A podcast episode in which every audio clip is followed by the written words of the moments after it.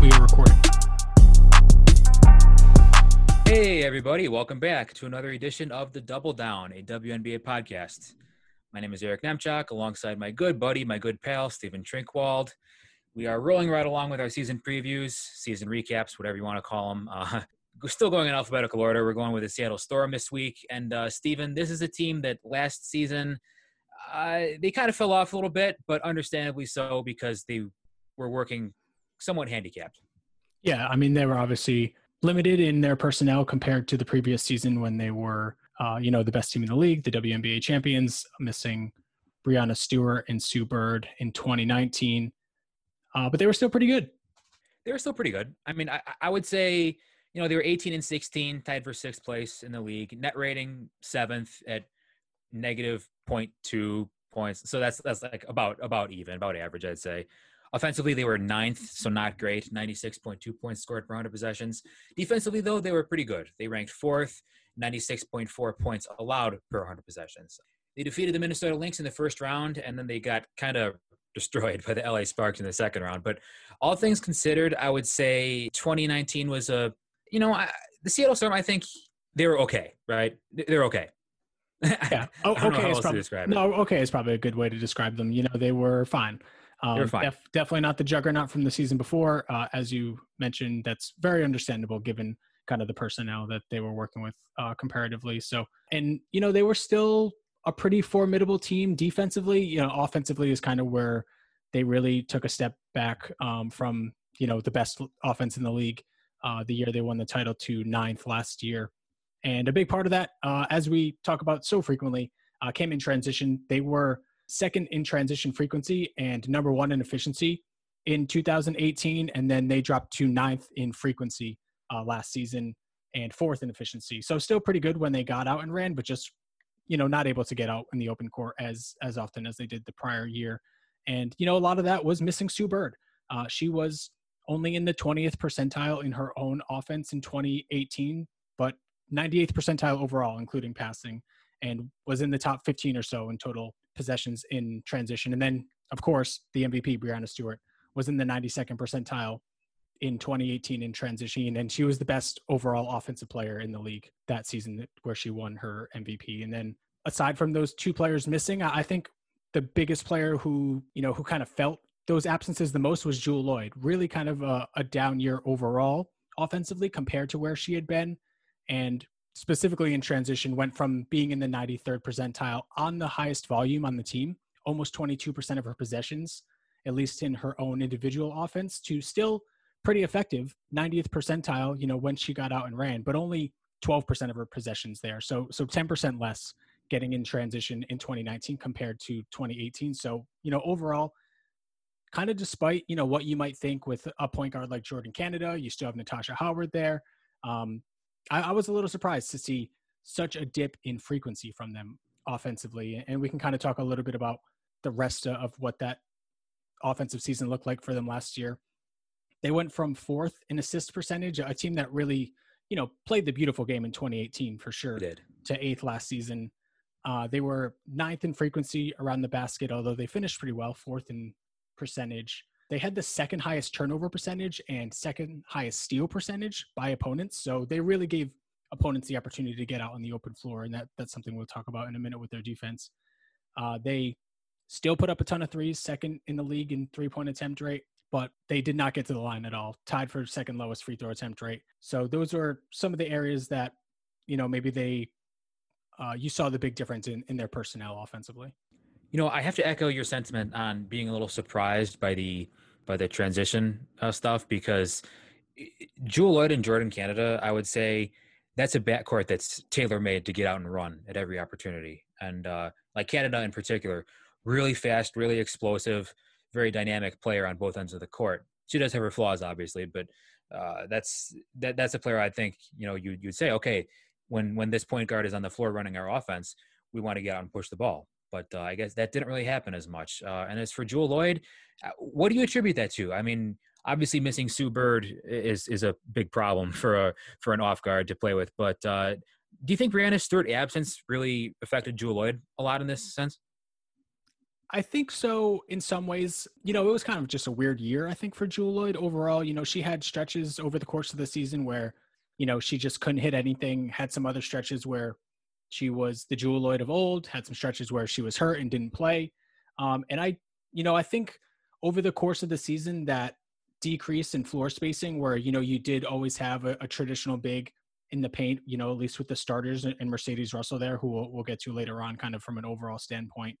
You know, I think it just kind of affected her game a little bit. She wasn't able to quite get into the the paint as much. She got to the rim less last season, finished much worse when she got there. You know, she went from being a 67% finisher on 21% frequency in 2018 to a 50% finisher on 17% frequency. So considerably worse in, in both categories. And you know, she just relied a lot more on two point jump shooting in 2019.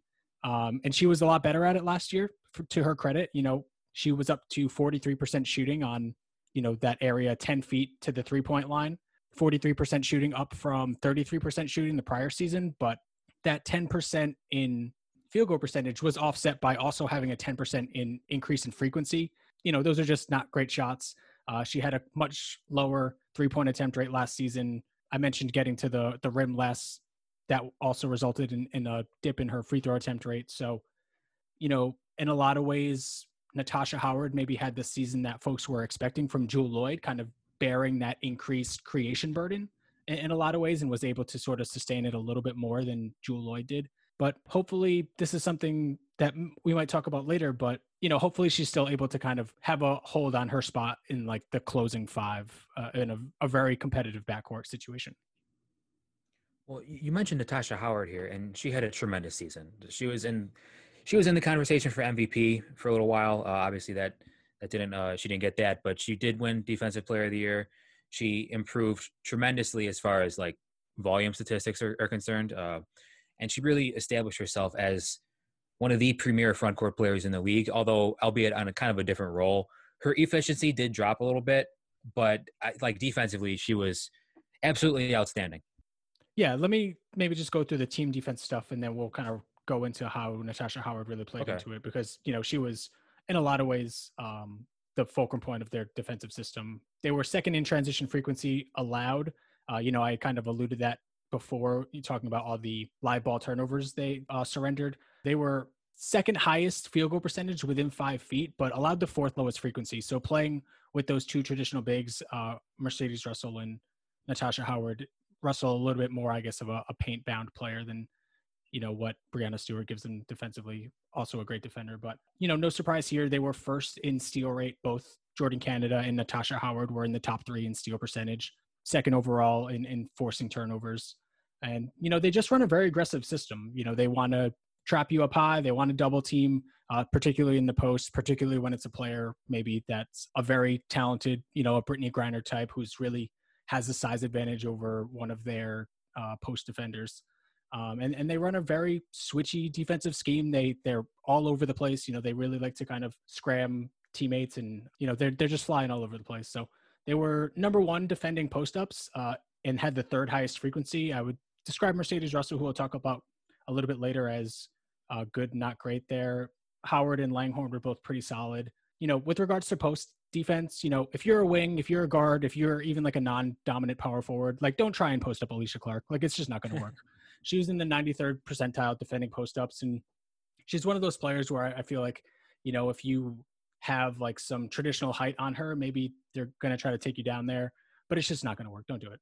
Um, they were number one in terms of guarding the pick and roll ball handler in 12th in frequency by a lot. You know, teams just don't want to run pick and rolls against Jordin Canada. It seems very clear. Number two in guarding the pick and roll roller. So really just, you know, when those two players, Canada and Howard, are, are on the floor, like that's just a dynamite defensive combination. So let, let's talk about Howard a little bit more as you had sort of started to before I kind of took a step back. And, you know, you mentioned it. She, she really took off as like a, a primary creator, you know, was in a lot of ways their like fourth or fifth option the season before, maybe like their fourth option in their championship season. And, you know, she had a huge jump in usage over the course of last season 22% on a much more balanced roster, obviously in 2018, close to 30% last year, third in the league. I don't know if anybody saw that coming from Natasha Howard coming into 2019. But of course, that increase in usage did come with a, a pretty considerable drop in efficiency. She went all the way down to 523 in true shooting, which is, you know, still above average, still admirable to be sure. But, you know, she was 615 in 2018. You know, really kind of evolved as a playmaker as well. You know, more than doubled her assist percentage last year from the previous season. And she she was their go-to player last year and she was the on-off monster across the league. Like her her on-off differential compared to everybody else was like laughable almost. So overall, like, did you have any other thoughts on Natasha Howard's season last year that you wanted to get to? Like, I watched Natasha Howard play, and I just think, man, that's a player I want on my team because she she fits like this this modern idea of what you want a front court player to be. You know, you don't need your post player, your front court player, your big or whatever you want to label them as. You don't need them to be huge. You don't need it to be a huge back to the basket player, although Natasha Howard is very skilled in the post as well. I mean, she's long, she's explosive, she's got skill, she can face up, she can post up. She gives you like a little bit of everything on offense. Um, you know, she can use either hand, I feel like, and then defensively, you you, you said it, you know, like there's a reason why Seattle was so good defending the pick and roll. Like she will, she and Jordin Canada together, I feel like that is an absolute terror to try to run ball screens versus because she can switch everything. She's got those long arms. She can, you know, she basically just blows up any ball screen action along with Jordin Canada, who is extremely tenacious on the on, on defense. Um, if there's one word I could say for it. So yeah, I, I mean, I feel like Natasha Howard, she's maybe not a number one primary offensive player like on a good team, but as a complementary player alongside a Breanna Stewart or a Sue Bird or something like that, you'd be hard pressed to find a better fit for anyone for for like basically any other post player in the league because she can she can just fit within any scheme, you know. Yeah, you're hundred percent right. Like she pretty much has every skill that you would want from um, a big. Like she can roll on the pick and roll. She can pop on the pick and roll. She can space the floor off ball. You know, she's not an amazing shooter by any means, but she's at least a credible one out there. She can create for herself off the dribble. She can uh, score from the post. You know, I did mention before she's like evolving a little bit as a playmaker at least. You know, she can defend the rim down low. She can guard on the perimeter. You know, she's excellent in help defense. She's excellent on one-on-one defense. Like, what what more could you possibly ask for a, a center or a power forward? And you know, I do think she is very effective as a help defender, but she's also maybe the player I would want most guarding Elena Delle Donne. Like I was watching some games between them, kind of studying for this team, and you know she has the length, strength, and athleticism to you know play up on that really high release that Elena Delle Donne has as uh, on her jump shot, and but not get blown by like a lot of other players will. And you know, obviously that's one player, but arguably the best player in the league. So other bigs, you know, Brittney Griner. Griner was an absolute problem for her, like for sure in that uh, 2018 semifinals. Like Griner was getting whatever she wanted when they were trying to single cover her. But yeah, she's she's an amazing player. Like, and I think I'm excited to see her with less of uh, a burden on her from a creation standpoint, but also, you know, kind of interested that you know now that she's sort of had that taste of of kind of superstardom from like being the the go to player on you know an every play basis almost. Like, how is she going to adjust uh, with a little bit less of a role? Right. I mean, that's it. That's that's legitimate question, man. Uh, last time she uh, she was the fourth, fifth option, they won a championship, and she won Most Improved Player. But uh, I, I, think I think it could only be good for them, right? Because you, you got to figure with Breanna Stewart and Sue Bird coming back, you know, they've had a lot of time off, right? And they may not be. I, I don't. I don't want to use the word rusty, but um, they may not be totally in the swing of things, 100 percent right away.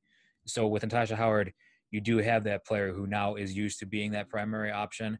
And as we've been saying, like she can just do so many things for you.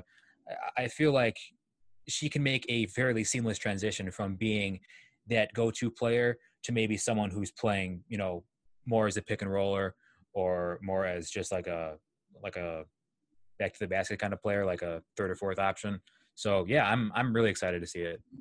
Yeah, and I'm not saying that this is particularly likely, but if Breanna Stewart isn't necessarily the complete package that she was before injury, and she kind of does have to take a more complementary role as like a floor spacer and almost like a, a secondary big player, you know, she definitely has the skill set to do that and and kind of give Natasha Howard more of a, you know, creation burden in terms of being the the focal point as uh, as a team's like go to big Um, hopefully that's not the case, and, and, you know Seattle might be in trouble if it is. But yeah, you know there's worse situations you could be in for sure. But let let's talk about one of you know kind of the the breakout players from the Storm's moderate success last year. Do you want to go to Jordin Canada or Mercedes Russell?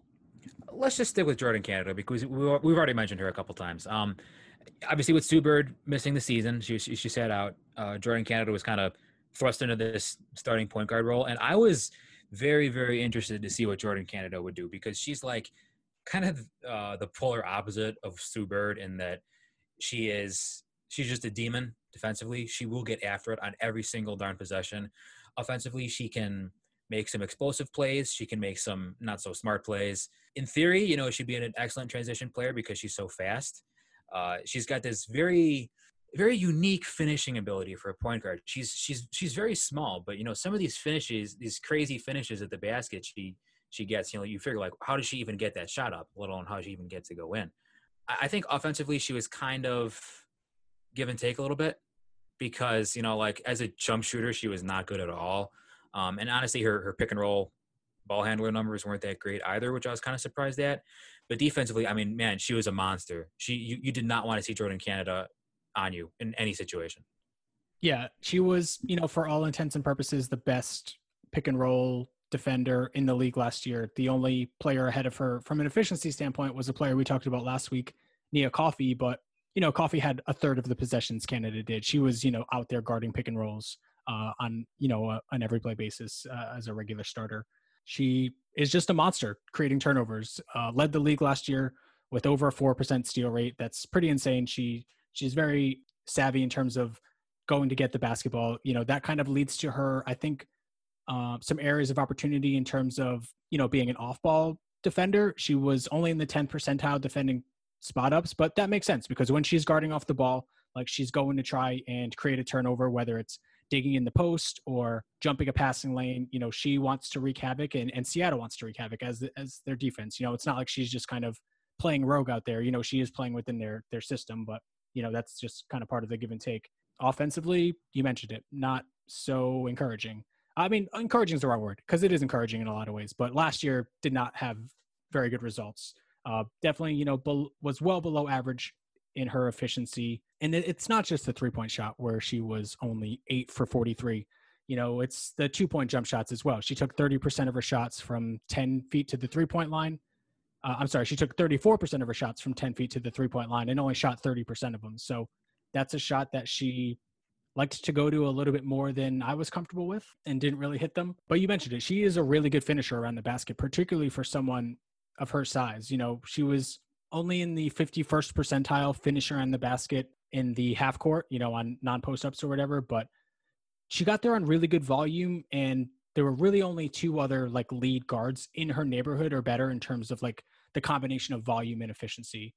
And that was Natasha Cloud and Courtney Vandersloot, two very talented guards who I would say were playing with, you know, a lot better balanced floor spacing, you know. So mm-hmm. um, in terms of getting to the basket, you know, she was doing a, a little bit of the same with less, I, w- I would say, in terms like surrounding her. 61% shooting overall from within five feet on 37% frequency. Like those are very promising figures to be sure. But, you know, more so than even just like her statistical, you know, profile as a jump shooter, you know, teams were just willing to ignore her. You know, this is something we talk about all the time. Like if you are not being guarded, it, it kind of doesn't really matter like what your shooting percentage is because you know you're only going to take x amount of shots a game but they're going to not guard you the rest of the shots pretty much. So as an off-ball player it, it was a little bit of a problem. It really did kind of create a, a bit of a slog for seattle but i think you know i don't think her jump shot looks so broken that she's always going to be this you know just kind of leave her alone and forget she's out there when she doesn't have the ball. What, what do you think uh, I agree with you to an extent. Uh, when she back when I was I watched her in college at, at UCLA, and when she first got on the scene, it was kind of the same story. Where it's like, okay, this is obviously a, a very explosive and a very uh, dynamic point guard, but the jumper's not there. So it's like, well, if she's not out in transition, she's kind of hurting you. But she did kind of improve her jump shot during her time there. She's, I don't think she's ever going to be like an elite jump shooter or maybe even a, an above average one. But you're exactly right. If if no one's guarding you in the half court, then that kind of and you're kind of hurting them no matter what you're doing. So Um, you know, we actually had a question submitted. Uh, usually, like we usually do, like a Q and A afterwards, after we're done with our our spiel, but this kind of fits into what we're talking about. So I'm just gonna I'm just gonna address this now. Um, Shay, W with the Shay. Hi Shay. She uh, hey, she Shay. asks, what is Canada's ceiling in the league? And I think that's a really good question because maybe as if you look at it, if if I look at Jordin Canada as a player, I think of uh, maybe who I hoped Brittany Boyd would be, and that is a point guard who is who takes no possessions off when defending the basketball. She will create havoc in the half court defensively, and she just totally gives you another dimension to what you can do on on both ends of the floor when you bring her off the bench. Um, but you know, within a scheme, within an offensive scheme, I'm not so. I'm still not sold because we mentioned it. If you're not, if you're not guarding her, she's not really hurting you in any way.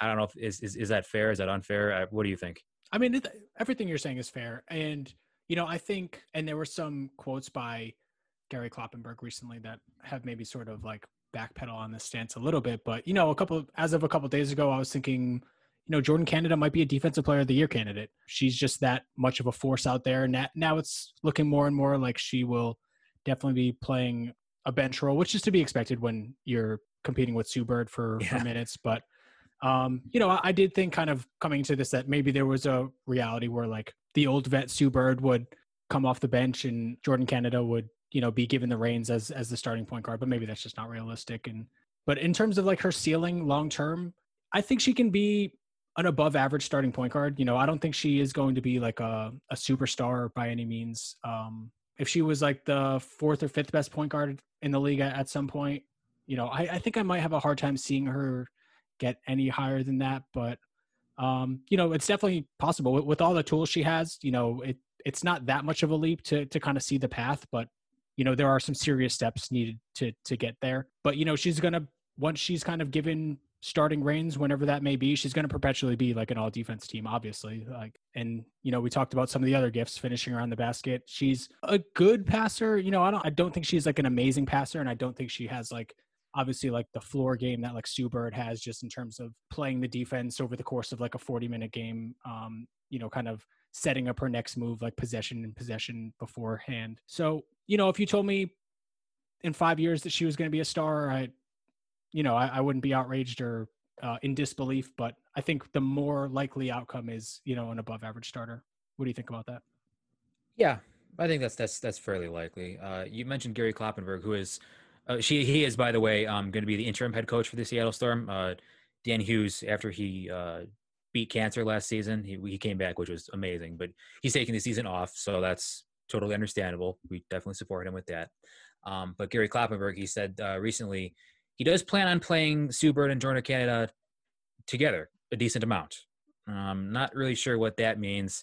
I know back in the day, uh, the, the Storm played Sue Bird and Tanisha Wright together a, a, decent amount, but Tanisha Wright was more of a, a defensive oriented player who didn't really have much of a like an outside shot, but she was also a player who could defend the two and the three. I don't know if Jordin Canada is more of like a like a point of attack defender, so I'm not sure how that's going to turn out.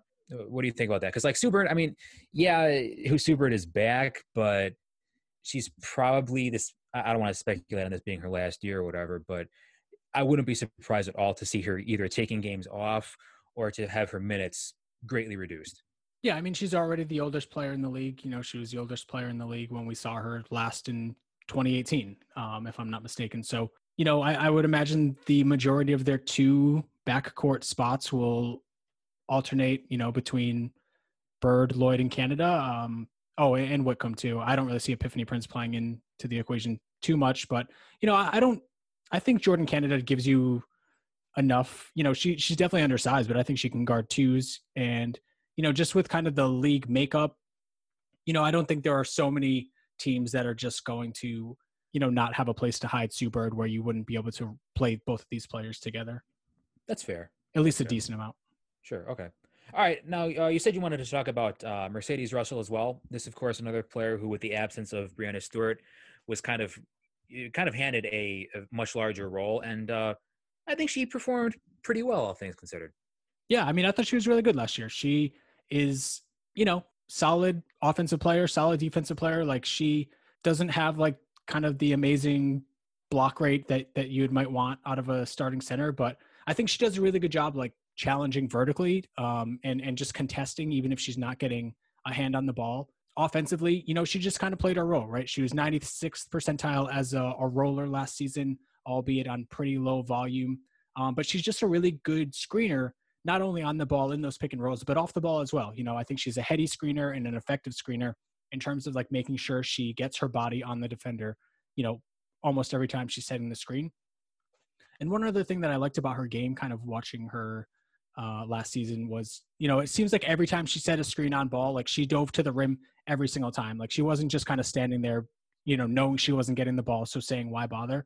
You know, she always made the defense like have to pay attention to her diving, even if you know she kind of knew she wasn't getting the the ball. And you know, obviously very paint bound offensively. Like she's obviously not the offensive player that either of the other two front court players are when healthy, Natasha Howard or Breanna Stewart. And she's probably not the defender that Breanna Stewart is either, you know, never mind the reigning defensive player of the year, but she's a nice third big. And, you know, this is something that we can kind of um, get into uh, in a second, you know, whether you think her or Morgan Tuck should play kind of that first big off the bench role. But, you know, she took 60% of her shots around the rim last season, finished 61% of those did try to mix in some mid-range jump shots occasionally. I think she should probably just take those out of her game. Not super encouraged by that shot. Uh, you know, kind of has a little bit of a funky release, but she really just kind of played within herself most of the time.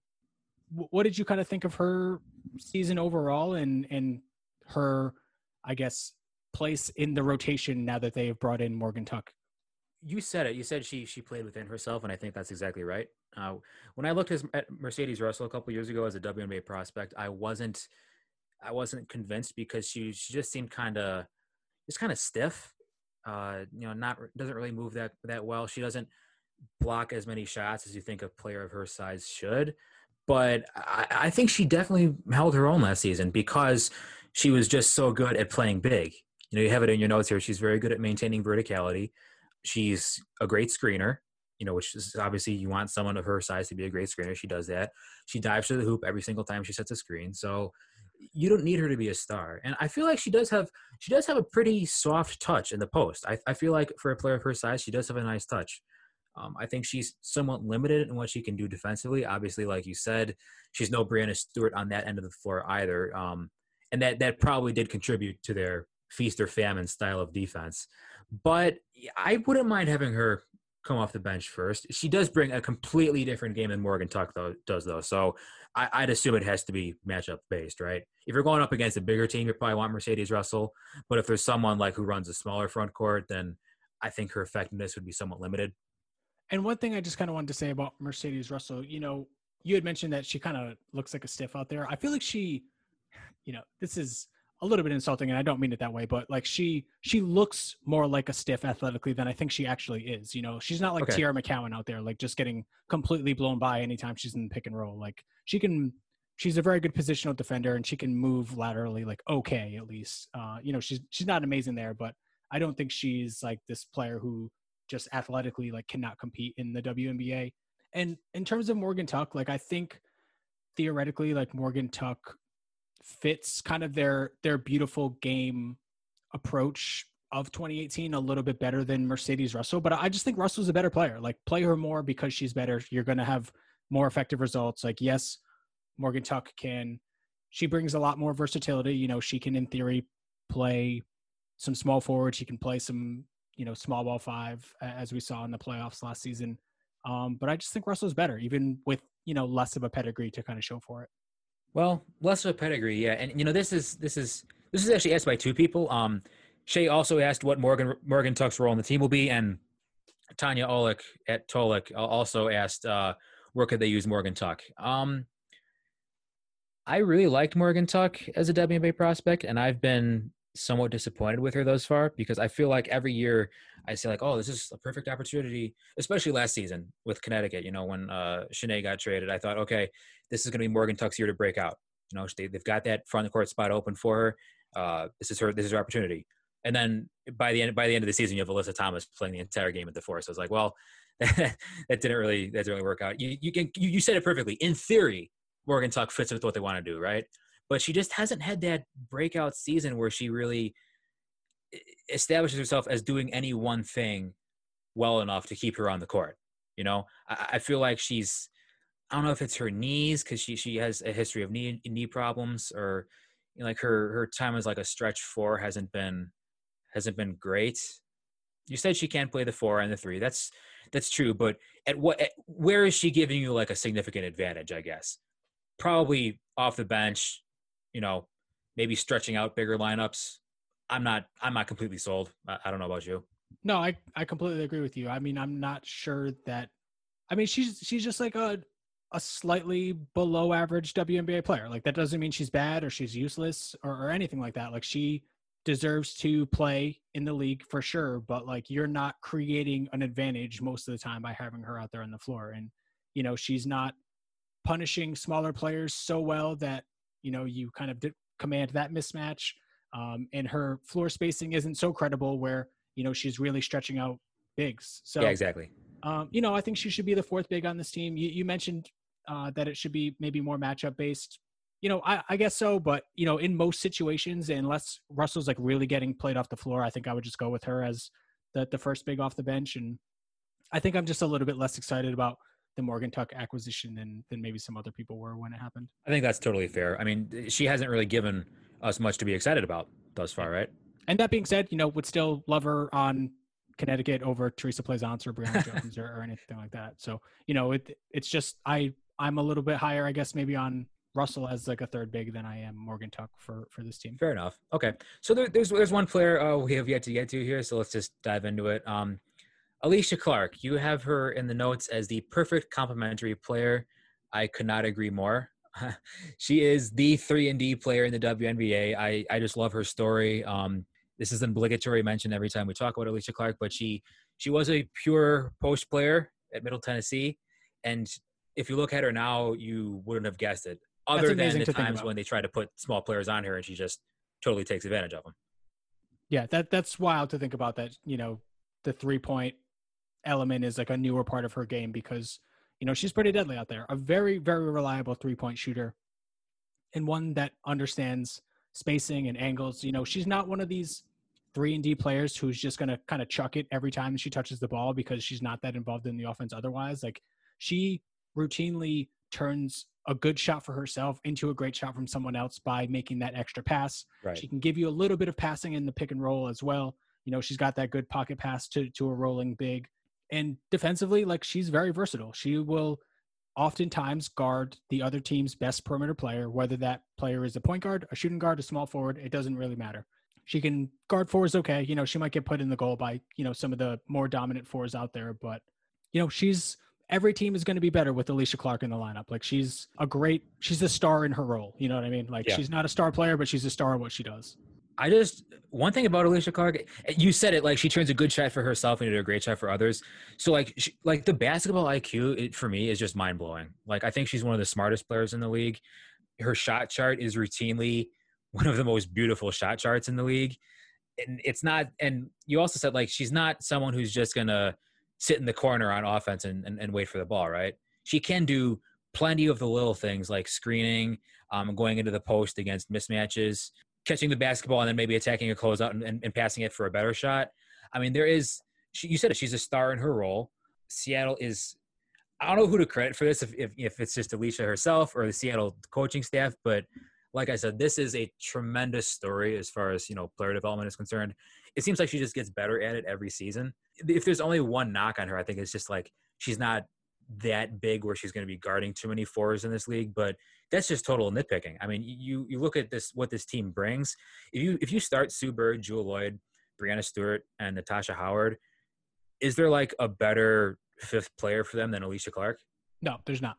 Flat out. Yeah, we love Alysha Clark. Pretty much everyone loves Alysha Clark. I feel like uh, great story, great player. Um, we should all watch more Alysha Clark in our lives. So I guess we can kind of tie this into what we expect from them as overall, you know, next season strengths and weaknesses and stuff like that. But like, what are what are you expecting from their two returning veterans uh, coming back from injury? Um, honestly, I'm expecting big things from Breanna Stewart. Uh, her obviously her her Achilles injury um, was very unfortunate, very freak incident, and a, a, tough injury to come back from. Very tough, but she's had, I think, plenty of time to come back from that. If there is a silver lining for this league starting a couple months later than it should have, it is that it gave players who sat out last season more time to come back and more time to recover, more time to rehab. Um, and she's still at an age where, like, hey, you can you can probably come back from this. Where whereas someone like, you know, if Sue Bird suffered a a, a bad injury, you know, knock on wood, but she might be less likely to come back from that. I think Breanna Stewart's going to be fine, honestly. I'm expecting big things from her. Sue Bird, I think we're going to start seeing kind of taper off a little bit. Maybe if not, you know, for her being out of shape or whatever, but just because the Storm are going to be more cautious with her, and they do have a player in Jordin Canada who can kind of give them some different things. So I think they'll be okay. I, th- I think they'll be fine. It, it, probably not realistic to expect them to be at 2018 capacity right away, but at the same time, like who is going to be at 2018 capacity given the whole situation? You know? Yeah, I think I'm maybe a little bit more cautious in terms of my expectations for Breanna Stewart this year.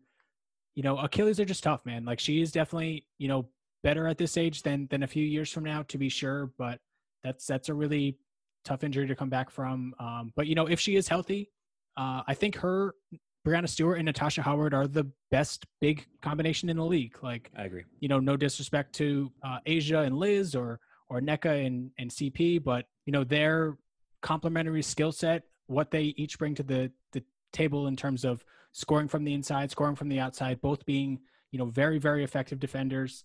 Breanna Stewart obviously was the best offensive player in the league last time we saw her. So, you know, I, I hope she is, you know, Breanna Stewart. I have, I guess, cautious optimism. Sue Bird, you know, kind of agree with you. I mean, is there any chance we get to the end of the season and, and Jordin Canada is like finishing games at point guard with with Sue Bird, you know, being a, a coach slash player on the bench?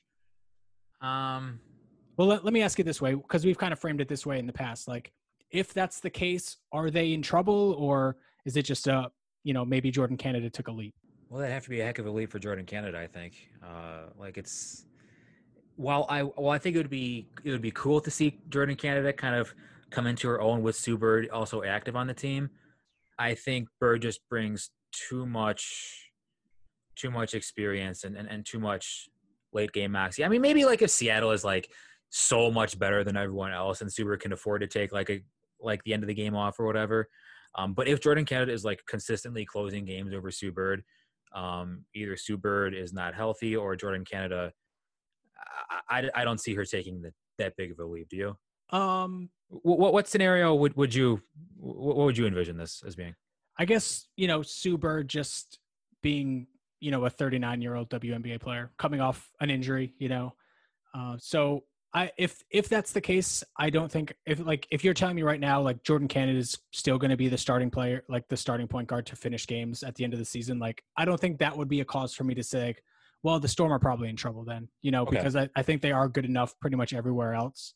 As long as like Sue Bird is still like a contributor, you know, and maybe just Canada turns out to be, you know, whether Bird just is has become like a defensive liability or, or who knows, but I wouldn't kind of write that off. Like I wouldn't take that as well. They're probably not a serious championship contender.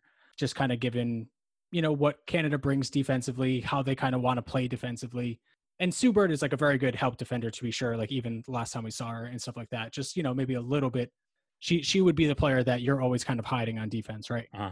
But I don't know. I mean, is while we're kind of on the subject, talking about the the starting and closing lineup, like is there any chance that Canada overtakes like Jewell Loyd as the starter or not as the starter, but as like the finisher, you know, and they are closing those games with, with Bird in Canada and Jewell Loyd, who, you know, had is a little bit more of maybe a microwave player, you know, had definitely a, a down season last year. You know, what, what do you think about that? I would say, I would say no, because I feel like maybe, maybe Jewell wasn't really, I think Jewell's game really complements Breanna Stewart's very well because Breanna Stewart and, kind of in the opposite way as as one would expect because Breanna Stewart is a pretty good passer and Jewell Loyd I feel like is a pretty effective cutter when Breanna Stewart is on the floor. I have no data to back this up whatsoever, so maybe I'm totally wrong. But well, well um, let me give you some data uh, because you um, you know she went Jewell Loyd went from being in the 80th percentile overall as a pick and roll player to the 15th percentile last year, and that's wow, okay. without Breanna Stewart, who in 2018 was in the 100 percentile as a roller. So you know, you are hundred percent correct. Like those two players definitely complement each other very well. And without Breanna Stewart, you know, Jewell Loyd definitely noticed that absence to be sure. So, sorry to jump in. Uh, no, no, no, no. That's that's perfectly. Please, please, please do that whenever. Um, and and also because I feel like Jewell Loyd still kind of gives you that bailout option in your backcourt. You know, is if something. I, I don't want this to be like my my primary go to because it's kind of a you don't you don't, you don't want to say, well, what happens if the shot clock breaks down? It's like, well, you have you have Breanna Stewart and Sue Bird on your team. You, that shouldn't be that shouldn't ever happen. But like if your half court offense does break down, like going in the shot clock, do you want Jordin Canada creating a shot for herself, or do you want Jewell Loyd creating a shot for herself? You know. Yeah, you're right, and it, it you know it just moves everybody you know up or wrong. It, it goes it Alysha Clark instead of being your fifth best offensive player is now your fourth best offensive player, you know, with like a, a major offensive liability with, with Jordin Canada. So you know, I agree pretty much with, with everything you said. I would kind of expect Bird and Loyd to to be the starters, to be the um, the closers uh, in in most situations. Maybe Jordin Canada finishes some games here and there where you know they just need a different look or something like that. Do you have any expectations for what Epiphany Prince can give to this team?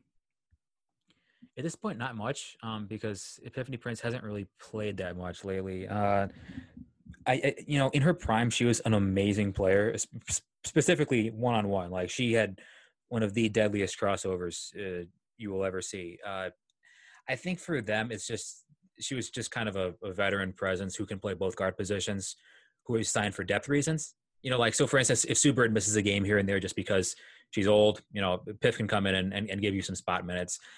I think Sami Whitcomb is safely ahead of Prince on the depth chart, however, because like she does have the experience playing with this team. She was a pretty effective player last season, I feel like. And uh, as of right now, I think it's hard to see a, a consistent role for Prince. But we also have to keep in mind, like Seattle is is one of the few teams that has not yet had any players opt out of the season. So that is an that is an insurance. Like, like we still have a couple weeks to go. So I don't know if if if we're sitting on an announcement or something. Um, as of now, I'd say no. I'd say Prince is probably the 11th or 12th player on this roster, but I'd love to be proven wrong. Yeah, and the player who will probably play ahead of her, Sami Whitcomb, um, I think, as you mentioned, is a is a pretty effective player. You know, I think she probably has a little bit more shooting gravity than her numbers would indicate, like just barely a tick under 35% as a career shooter. But you definitely want to guard her out there. You know, you yeah. want to get a hand up. She can shoot it from anywhere. Like she's one of those uh, players who will bomb it from way behind the line. She'll, you know, something I, I talk about uh, extensively, jump shot versatility. Like she'll shoot it right off the screen. You know, she she does not need a lot of room, um, and she just shoots such an easy ball, such a quick release. Such a quick release. Yeah, um, it's it's a joy to watch, and, and you know, obviously a much better fit, I think, for for the rest of this roster than Epiphany Prince. You know, no disrespect to um, a longtime veteran. Now, one thing I did want to bring up here is that I I believe uh, another Gary Kloppenburg quote from recently is that he says the Storm have actually actually more depth than they did in 2018. I, I know you have to take you know quotes from coaches uh, with a grain of salt, you know, before the before the games begin. But looking at their depth chart here, I, I am pretty encouraged actually because you know we talk about Morgan Tucker, Mercedes Russell. They both have their flaws, right? But that's a pretty decent front court coming off your bench. And they also bring in Ezi Magbegor, who is um, she was drafted last season, 2019 draft, um, but native Australian. She did not come over. Well, she's coming over this season. I feel like she's a pretty raw offensive player, but she also will give Seattle that that youth and that athleticism, probably some offensive rebounding, and some very some very efficient offensive play. At least as, as like a pick and roll player. Um, so I like I like her fit, even though she might not play that much. Crystal Langhorne, I'm I'm not really that high on anymore. Um, I, I, think she's pretty much in the twilight of her career. But but Seattle you know is what? a team that can go like eight or nine deep pretty effectively. Yeah, and you know what I was just gonna say about Crystal Langhorne, like in 2018, she was like the third big, and now she's the fifth big. So yeah, you know, in that way, you know, I think their front court def- definitely brings with it more depth. You know, Courtney Paris is at the end of her career at that point. You know, I think the absence of Kaleena Mosqueda Lewis will be noticeable, but you know, not anything that Sami Whitcomb couldn't provide. And, and obviously, Jordin Canada is, um, you know, two more seasons under her belt since then, or or one additional season, I guess, uh, since then. So I, I guess I agree that they that they have a little bit more depth, at least fun, functional depth, because you know they have Russell instead of you know Langhorne as the primary option. They have Morgan Tuck uh, you know, Mosqueda Lewis would be the one absence that you're looking at that that might actually have some effect uh, on her, you know, missing. They don't really have a real backup three. You know, someone's going to be playing out of position as, as the backup three. Well, but that that's probably like that that might have factored into the decision to acquire Morgan Tuck. I I, I don't know. Um, but that's that's totally fine because if, if you look at everywhere else on this on this team, they're they're they're pretty deep. And just looking at the additions versus departures, um, like they they traded Mosqueda, uh, Lewis to Connecticut, but I think you have a really good point in that there's not much she can do that Sami Whitcomb can't also do. You know, Mosqueda Lewis obviously has more size, but it's not like she's using that size to be like a lockdown defender, right? Yeah, it's not much of like functional size. Yeah, and then like they let Shavonte Zellous go in free agency, probably the right move. Courtney Paris retired, great career in the league, but again, like she didn't really fit their defensive system as far as you know a super aggressive and super switchy defense. I, I, I just keep going back to this. Like you're gonna have you're gonna be starting once again Breanna Stewart and, and Natasha Howard in the front court. You're gonna be able to do so much defensively with that. And then if you put Jordin Canada on the ball, geez, yeah, I mean, I expect them to be an elite defense. You know, even better than their their fourth ranking last year. Uh, and then obviously, you know, the offense is going to be night and day. Hopefully, from from what we saw in 2019 and, and more so 2018. Maybe maybe not quite such the the beautiful game, but I think floor spacing is definitely going to be a big strength for them. I think they're going to have the athletic advantage over most teams. They're going to be a great passing team, I think you know they have a lot of versatility can can throw a lot of different looks at you we talked about the difference between like morgan tuck and mercedes russell you know sue bird and jordin canada obviously bring with them very different games you know they can really space out the floor and and throw sami whitcomb and and Jewell Loyd together. Like they can just pretty much do anything. Play Alysha Clark at the four. So there's a lot of different looks this team could throw at you. Uh, we mentioned the depth as well, and the the pick and roll on this team is just going to be deadly. You know, between oh, yeah. Howard and, and Stewart as bigs, um, are there any other like strengths that you think this team is going to bring to the table that I didn't hit on, and anything that kind of concerns you from you know a vulnerability standpoint? Uh, strengths, I think you pretty much hit on all of it. Um, weaknesses, honestly, I think we've we've kind of mentioned this already too, at least a little bit. Uh, health, you know, I, I totally understand your cautious optimism regarding Stewart and Bird for that matter, and then uh, you have defending size, which I totally agree with as well although that might not be as much of an issue this season because you're not going to be dealing with Liz Cambage or Jonquel Jones. Yeah, which is you know two of the two of the top four centers in the league, right? Um, you have Reed, BG. Yeah, yeah. I don't think it's I don't think they have an answer for Brittney Griner, but who does, right? Yeah, it was really the the one like player that I could think of that like this team is really going to have an issue stopping you know, on a play after play basis. You know, obviously there will be others to be sure. You know, you just don't see the answer for a Brittney Griner on this roster, and you know that didn't stop him in 2018. Nope. Um, so I think we we touched on it a little bit last week, but you know, from an overall kind of league standing standpoint, you know, what are you expecting from this team? I'm expecting them to be at the top. I'm expecting them to be a top two team because, well, for one, as I said, they as of as of recording, they do not have any people opting out. Um, they do not have any people that are projecting to miss the season. Um, and they're just getting so much back, right? Even if Breanna Stewart and Sue Bird aren't at full capacity, just the way they're going to open up the floor for everybody else on that team, and like the the added depth, um, the the the players who are who are who are coming in, adding more, or bringing more to the Seattle scheme. So, like for example, Ezi Magbegor versus versus Courtney Paris, right, defensively, or um, something along those lines. I and just based on what all the other teams have lost so far, Aces lost a lot, Sparks lost a lot, Mystics. I mean, like that's not even a question anymore, right? So, who is who is going to be competing with this team? Maybe LA, maybe LA a little bit still. I don't know. Yeah, I mean, LA was definitely a formidable opponent last season, and of course won't have Toliver um, but it looks like they're going to have just about everybody else. And you know, I think at the time we're recording this, you know, full disclosure, I think there are some questions on whether Natasha Howard is going to show up. Mm-hmm. Um, but you know, if she does, and if Stewart and Bird are the players we think they're going to be, like, there's no reason this team should not be, you know, atop any you know power rankings or or consideration for winning uh, the WNBA championship uh, this season. So, um, th- go ahead well, Tanya Olick also asks, how will they replace Natasha Howard if she is still MIA? Well, they won't. You know, no. um, they you know, Mercedes Russell will, I'm sure, get the start there, and they will look, I guess, somewhat similar to what they looked like last year. Probably a little bit better floor spacing because you know Breanna Stewart is just a, a, better floor spacer than Natasha Howard. But I think you know may, maybe this is unfair, but kind of without putting too much thought into it, uh, without Natasha Howard, I, I'm not sure if they're still a title contender. Do you think they would be? It definitely hurts their chances a lot, especially defensively. Because I mean, we've already gushed over her defense enough. I feel like, but uh, it just changes. Putting giving like Mercedes Russell and Crystal Langhorne maybe all of Natasha Howard's minutes, you're sacrificing so much defensively and you're taking away so much of what you want to do defensively, particularly in the pick and roll and, and defending the rim. So like it's just a, it would just be a huge handicap for them on that end of the floor. Offensively, like you, you could probably live with it just because Breanna Stewart is so good. But yeah, defensively, it would just take away so much of that scheme.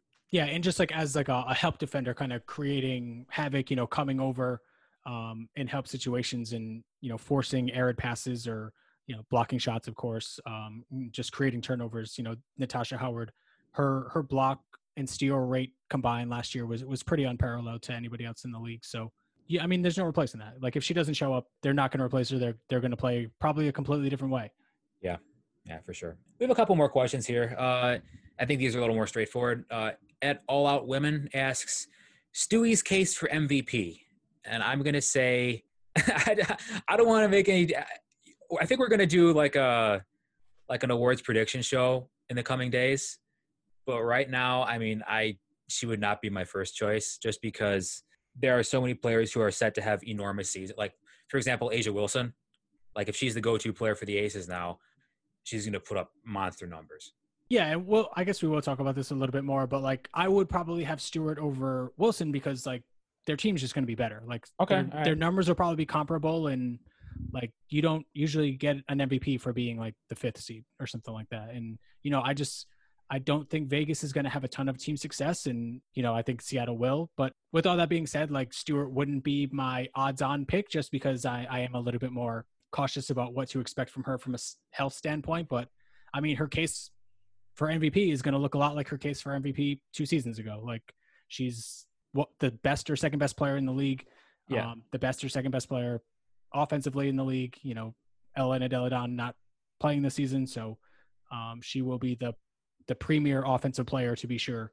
So, I mean, her her case makes itself really. Well, I, I think we both like Brittney Griner for MVP right now. Um, uh, although I, I do hesitate because I've picked her for like the past three years, and and it never works out for me. So maybe I'm a little I'm a little uh, scared, but I think Stewie is is, is going to be up there for for MVP. Um, so much of that award is is you know just based on narrative, but if she comes back and she's healthy and she's the dominant player she was in 2018, I mean, I I could see it. I could see yeah, it. Yeah, I definitely wouldn't rule it out. That's for sure. Okay. All right. Uh, last couple questions we have here. Uh, a very special user, WL O'Hattie, uh, who designed the logo for the show, by the way. So if you go to us on Twitter at Double Down WNBA, if you see a very nice uh, orange professional logo, he did it. He's very prolific in creating uh, WNBA wallpapers. Um, you can commission him to do cool artistic stuff for you, so hit him up.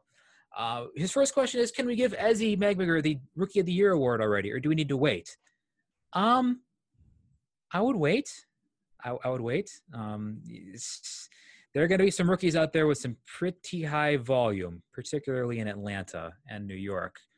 Um, but you know, you never know with this climate. If if Ezi comes in and and starts and averages 30 minutes a game, I wouldn't rule it out. Uh, his his second. I mean, second I think question. the question's a, a little tongue in cheek, but like, do you expect Ezi to contribute? Like, do you think she's going to play real minutes on this team? No, not right away. Yeah, not right away because they they invested a lot in Morgan Tuck. Mercedes Russell played well for them last year. Ezi's going to be like their fifth big at best. You know, I I don't what what's what's the path to her getting a lot of minutes besides injury or opt out. Yeah, I guess just you know really balling out at camp. I don't yeah, know. And, and, she's young. She's still really young. Uh, and being an international player, it's they sometimes they have kind of uh, sometimes they have to climb a few more mountains, if you will, in this league. So uh, we'll see. I, I am high in her potential, and I do like her fit on this team in the long term. But this is like this is such a volatile situation. I, I think like if if you do have a healthy Breanna Stewart and a healthy Natasha Howard, and then you, you're bringing Morgan Tuck off the bench, that's I wouldn't mess with that lineup, you know. Yeah, this would be Ezi's age twenty season. Yeah. Okay. So, and then his uh, his second question is, uh, what's the impact of Alysha traveling with Sly into the bubble? Uh, Sly is Alysha Clark's dog, I believe. Um, I love dogs. I, I don't know if you can dogs quantify this. What, what do you think? I love dogs. Dogs are good. I dogs have cats, but best. dogs are good too. Dogs. Oh, well, okay. That we might differ on that, but that's uh, that's that's uh, that's for another day. Okay. So thank you everybody for the questions. We love the engagement. Um, as always, if you want to hit us up at at Double Down WNBA, um, submit some questions. One of us will get to it eventually. Uh, Stephen, anything else you wanted to talk about with the Seattle Storm? No. Oh, maybe I will ask you a question. Oh, okay. Um, what did you think about my poll on Twitter on who you thought was a better team, the 2018 Seattle Storm or the 2019 Washington Mystics? Well, first of all, who won? uh, the Seattle Storm won. Surprisingly, I thought people were going to vote for the Mystics. Oh, that that is interesting because I would think like recency bias has would, would kind of affect. What was the percent? Like how close was it? It was pretty close. I think it was like uh like 56 44 or something like that. Huh. Okay. Well, I mean, uh, thinking about the Washington Mystics, that was a that was an unbelievably good offensive performance. Um, and like defensively, they were good enough. But the 2018 Storm, I mean, that team was dominant on both ends of the floor. Uh, they weren't dominant on offense to the end that Washington was, though. So it's like, like okay, so if you're matching them up like directly, I feel like the Seattle team matches up pretty favorably with that Washington team because I agree. They're so like Breanna Stewart and Natasha Howard. What what front court would you want going up against Elena Delle Donne and, and Emma Meesseman? Like that's it's a perfect matchup for them. Well, if if there is a perfect matchup. And one other thing I say is that unlike so many other teams, when Washington would go to that three big lineup, I don't think Seattle would really have to change what they do. Like I think I don't think Latoya Sanders is such a dominant center where Alysha Clark, you know, is really going to get punished all that much for that assumed matchup. Um, right. You know, I think Washington last year had a ton more depth. Like anybody they were playing was a more high level contributor than 2018 Crystal Langhorne. You know, no disrespect intended, and you know rookie Jordin Canada as well. But I think Seattle that that starting five was so good. They played such beautiful basketball. Like you said, they were dominant on both ends, not just hyper dominant on one end and you know just kind of good enough on on the other end. So Seattle would get my vote. Yeah, I I I I think I agree. I think I agree. I, I can't I can't count out the 2019 Washington Mystics because that was just an incredible offensive team. But Seattle on both ends of the floor, really, really, really good. Okay, so uh, anything else? Anything else? No, I think we're good. Okay, you think we're good? I agree. Um, so as always, you can find us on uh, you can find us on Apple Podcasts. You can find us on, on Google Podcast Manager. You can find us on Twitter at Double Down WNBA or our personal accounts for whatever reason at Trinkwald or at Nemchak E. As always, thank you so much for listening. Thank you for engaging. We really, really appreciate it. Uh, hang in there, folks. We've almost got basketball. Just a couple more weeks. Hopefully, we get to see this the Seattle team play. Stephen, thank you so much, and uh, looking forward to next time. Thanks, man. Talk to you next week.